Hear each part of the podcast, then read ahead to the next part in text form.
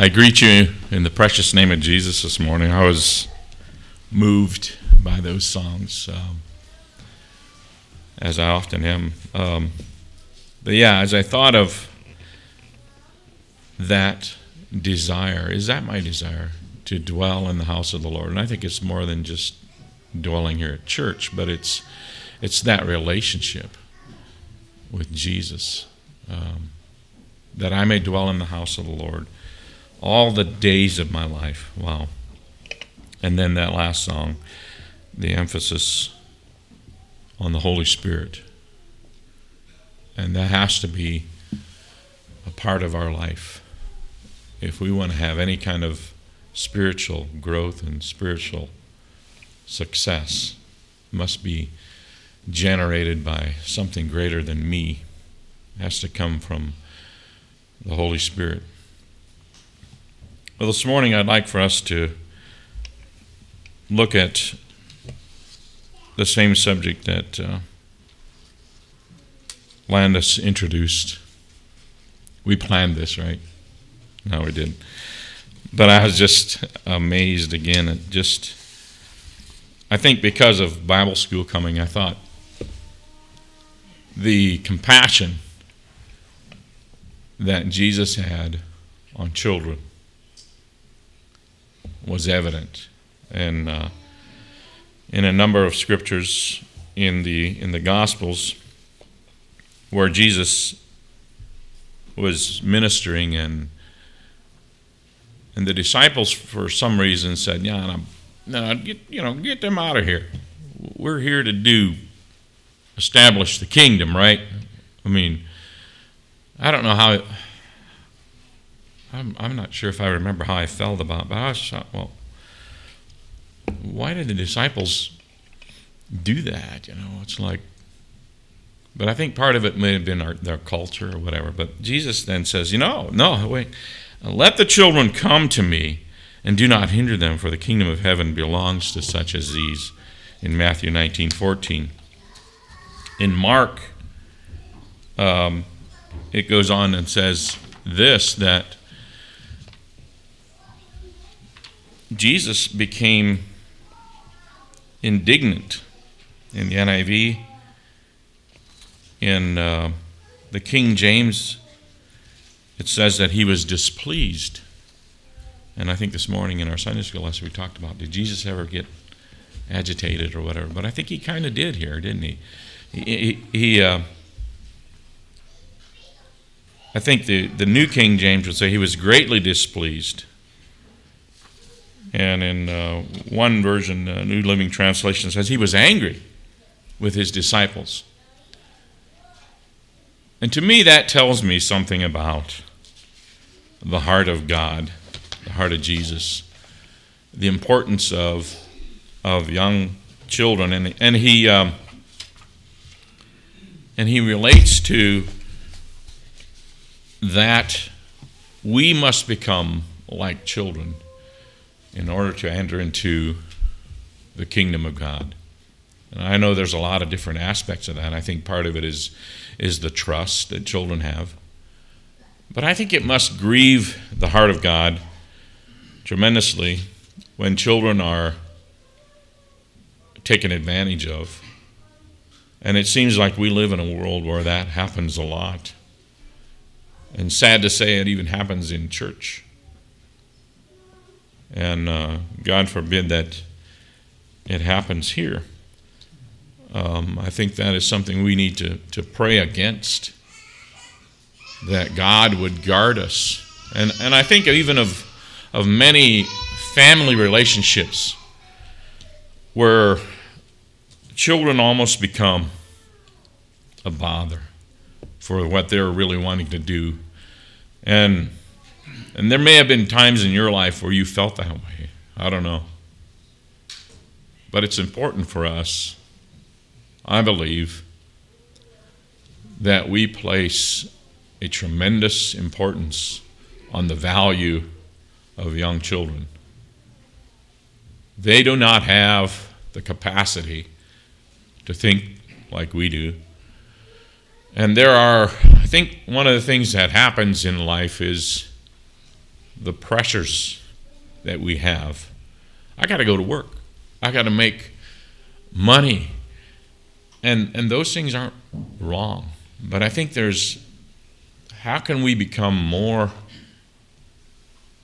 how would say focused on what is important in life? And uh, for a scripture reading, I'd like for us to turn to Deuteronomy 6, 1 through 9. And this is a very familiar scripture where it talks about loving the Lord your God with all your heart, and uh, or fear the Lord and keep all his statutes. And uh, we, we become familiar with certain scriptures but I think it's important for us to, to digest the Word. And it's an ongoing thing. I think that's another, that's another thing I'd like to just bring across is that the sanctification process, our life is, is an ongoing thing. As long as we live, we can learn. And once we decide we're too old to learn, then then I think we're in a, in a we're in a problem state. because there are things that we can learn and, and, and to be, and even in, in today's Sunday school lesson, I thought of what Jesus shared about this whole thing of us asking what we will, and it shall be done unto you. I think the thing that we need to remember is that we need to have our life in line with Christ the attitude that it's not so much just let me have what I want, but it's what your will is, God. Because you notice that it says, so that the Father may be glorified in the Son. And we know that Jesus was saying these things just before he was crucified. And so I'm sure these things were heavy on his heart. But for us, um, I'm selfish. Uh, and so I want what I want for me what I see. I like to be comfortable. Um, I like to have the temperature just a certain setting. If it gets too warm, we cool it off. If it gets too too uh, cold, we, we turn up the heat. It's like we have a. That that's how we are as humans, aren't we? We're we're, we're spoiled, I think, uh, as as wealthy Americans. And we, we don't think of ourselves as wealthy, but if you think about the world as a whole, we are, we are spoiled people in some ways. We are blessed. And I hope that's, that's what we look at. Let's look at Deuteronomy uh, 6 1 through 9. Now, this is a commandment, and these are the statutes and judgments which the Lord your God has commanded to teach you, that you may observe them in the land which you are crossing over to possess, that you may fear the Lord your God, to keep all his statutes, his commandments, which I command you, you and your son and your grandson, all the days of your life, and that your days may be prolonged. Therefore, hear, O Israel, and be careful to observe it, that it may be well with you, and that you may multiply greatly as the Lord God of your fathers has promised you, a land flowing with milk and honey. Verse 4 Hear, O Israel, the Lord our God, the Lord is one, one God. You shall love the Lord your God with all your heart, with all your soul, and with all your strength. And these words I com- which I command you today shall be in your heart. You shall teach them diligently to your children. You shall talk of them when you sit in your house, when you walk by the way, when you lie down, when you rise up. You shall bring them as a you shall bind them as a sign on your hand, and they shall be as frontlets between your eyes. You shall write them on the doorposts of your house and on your gates. As I think of this scripture, I think of the importance that it is bringing out. In other words, kind of in every area of our life, right? So maybe we should have more bumper stickers. I don't know. Uh, but, but the main thing is that it is written on my heart. I can be ever so wise, or not wise, should I say smart? Wisdom is different than smartness, I guess. But I can be ever so smart in knowing the scriptures and knowing the Bible. But if I don't apply it to my heart and let it minister to me, it's it's not doing a lot of good. And so, as I think of us having Bible school this week, it is a tremendous opportunity for ministry. I look back in my own life and I think of the impact that I that that Bible school had on me. Uh, it's a time where where church is basically concentrated to young children, and uh, people give their time, and and God bless you for doing that. So, how do I pass? I think Lannis alluded to this. How do I pass that baton of faith to my children so that they don't have a fear of facing tomorrow. There are fears. We all face fears. We become anxious because of things that happen. Um, but what is what is our ultimate goal as Christian parents or even as Christian leaders? What is our ultimate goal for the younger generation? Maybe we should look first of all what it's not.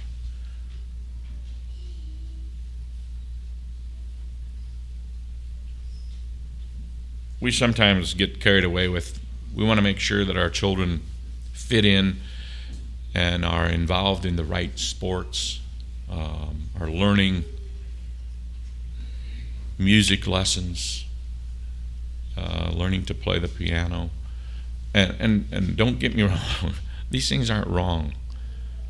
But I think they need to be in the proper the proper sense. What is the most important thing?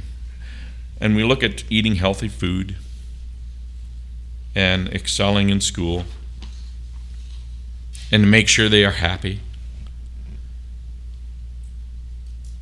Those are good desires for our children. But they aren't the end goal of our parenting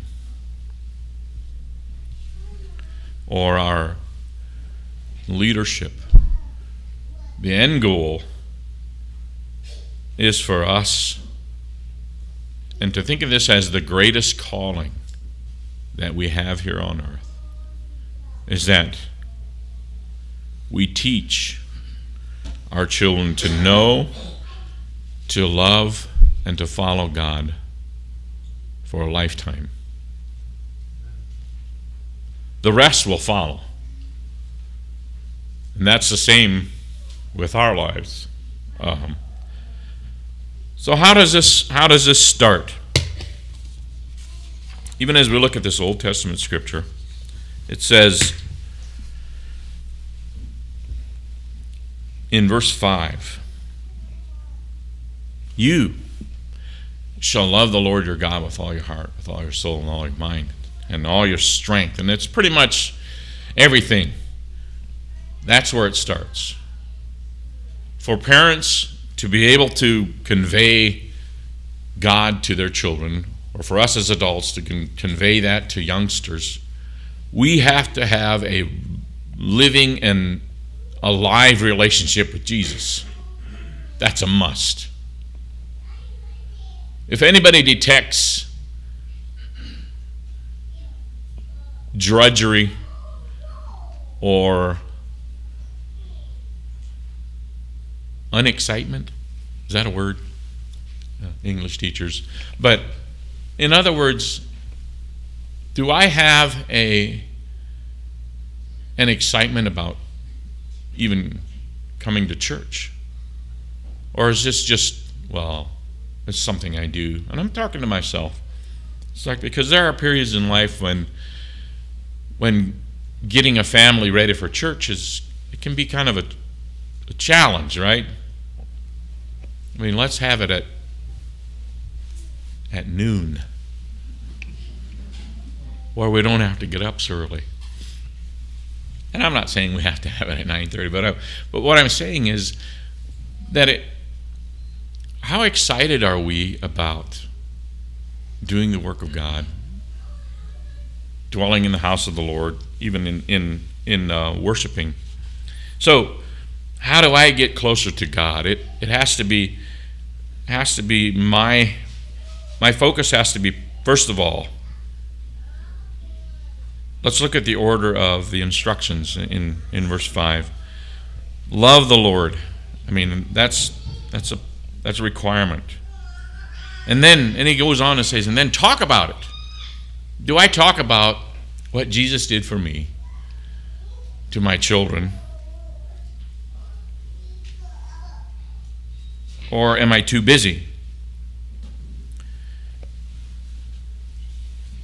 According to the National Study of Youth and Religion, uh, their research found that by far the most important factor for determining whether children will re- retain their faith as adults is if a parent models genuine faith in Jesus. And we know that our children have to make their own decisions. We, we, can't, we can't choose that for them. But I think it's important for us to give them that best chance. And that has to do with me having that relationship, having that condition. Parents are huge, absolutely huge. Nearly a necessary condition, without question. The most important pastor a child will ever have in their life is a parent. That's from Christian Smith, Notre Dame, a professor. So I think it's important for us how do we find ways of growing closer to Christ ourselves? One morning I woke up this week and a verse came to me and it just said this Commit thy way unto the Lord, trust also in him, and he shall bring it to pass. Psalm 37 5. And this is something that I have to do probably on a daily basis. Commit your way to the Lord. If I don't do that, I I struggle because I'm looking, I'm learning, I'm trying to lean on my own understanding and trying to figure things out that don't make any sense. Because I think the things that I'm doing are right. Why am I having these problems? But it comes down to, to that again. is that I need to commit my way to the Lord on a on a regular basis. Some other things that we need to do is this.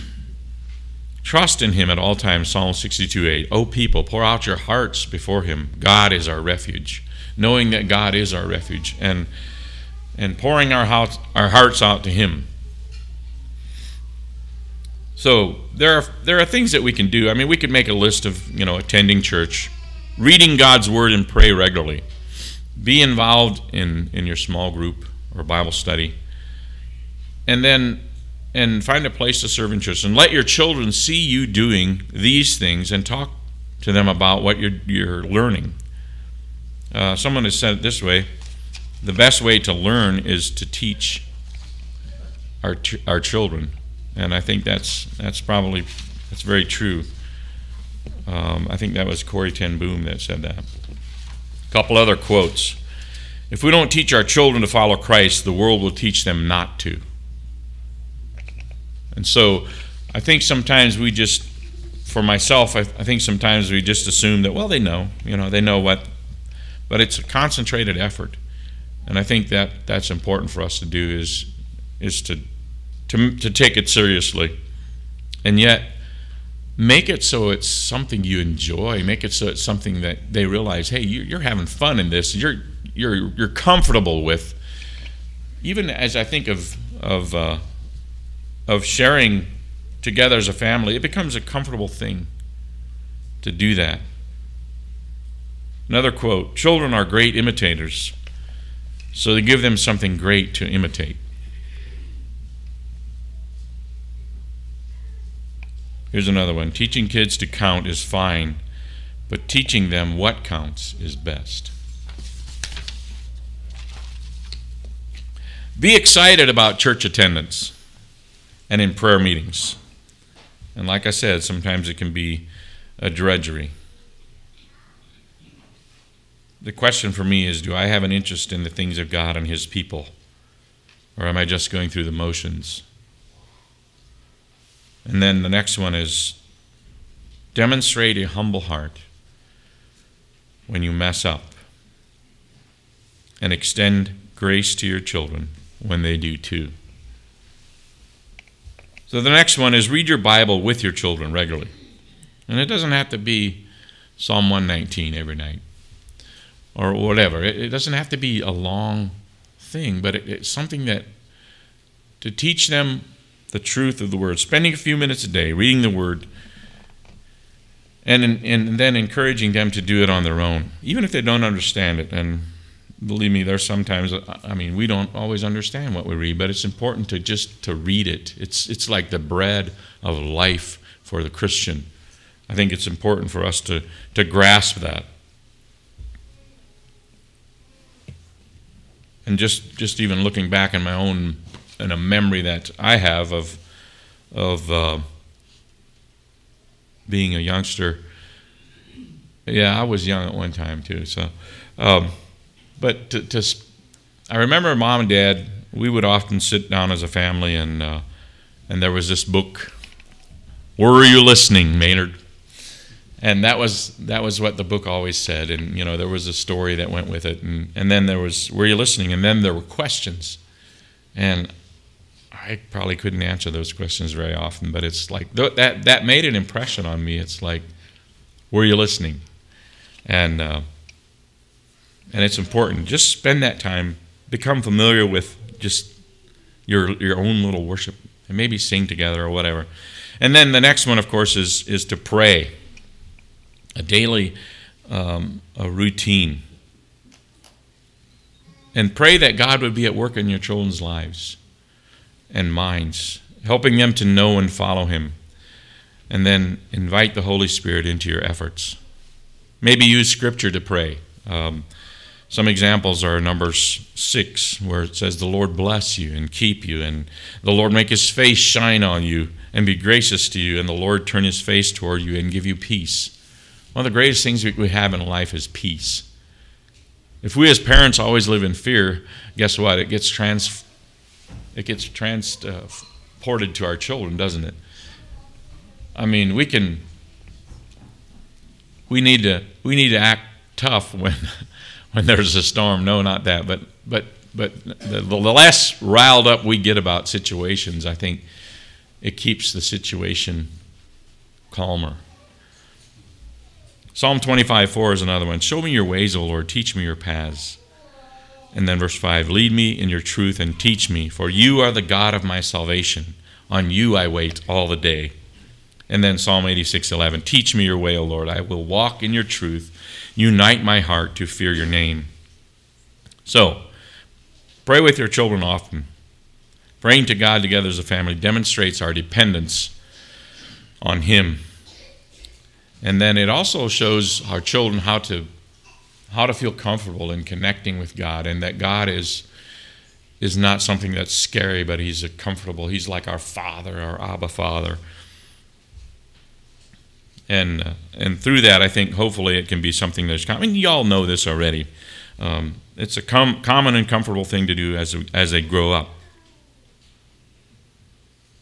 And there there are all kinds of places where you can do that.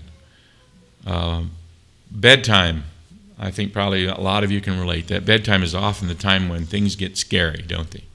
Because it's dark and it's like and there are a lot of fears, and that's usually when people have fears is like, and those are the worst times to have fears because it's hard to deal with with fear when you're tired and and starting to get grumpy or whatever. But it's like those are the times when you when you pray and ask God for that peace. And then the last one is make church and Christian community a priority as a family. I don't think we can underestimate the power that that has to be involved in a church community, a church family. A lot of people do not have that. And I, I think it's one of the richest blessings that we can have. And Jesus, I think, established this for this, the church for reasons.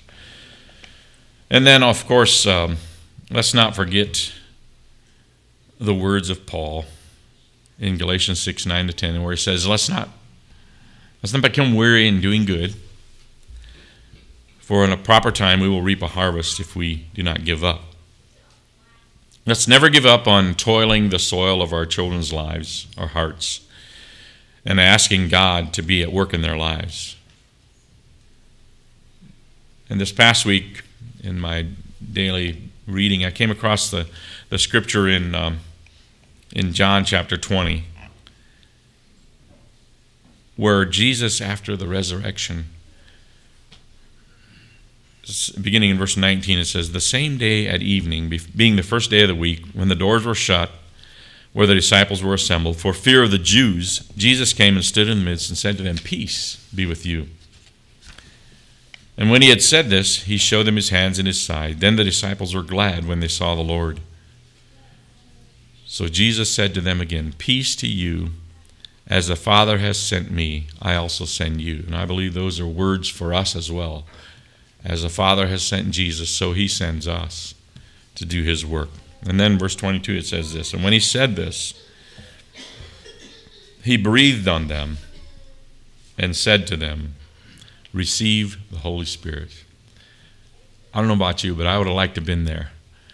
Uh, to have Jesus breathe on the disciples and said, Receive the Holy Spirit. And I think that's my desire that God would breathe the Holy Spirit on my life, that is the way I'm going to be able to cope with life, with whatever I need to go through to function. That the Holy Spirit directs me, that directs my life. And then, and especially in passing the gospel story on to the next generation. In, uh, and, and it's so important. I think even this morning in, in uh, my, my reading at home, uh, in Acts chapter 3, verse 12. Um, Peter saw it, uh, let's see, there was a lame man. And so uh, Peter and John healed him. And then this is the response that Peter said. When Peter saw it, he said unto the people, Ye men of Israel, why marvel ye at this? Or why look ye so earnestly on us, as though by our own power or holiness we had made this man to walk?